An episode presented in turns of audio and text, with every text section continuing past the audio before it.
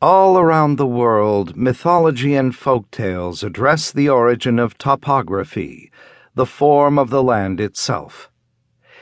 How should we read ancient stories, like accounts of great floods purporting to explain the origin of landforms? Can we regard them as tales of prehistoric events, or should we dismiss them as archaic superstition? As a geologist trained to read the history of the world from rocks and landforms, I'm curious about the geological basis of folk tales and how geography, culture, and tradition shape the way people see and interpret the land.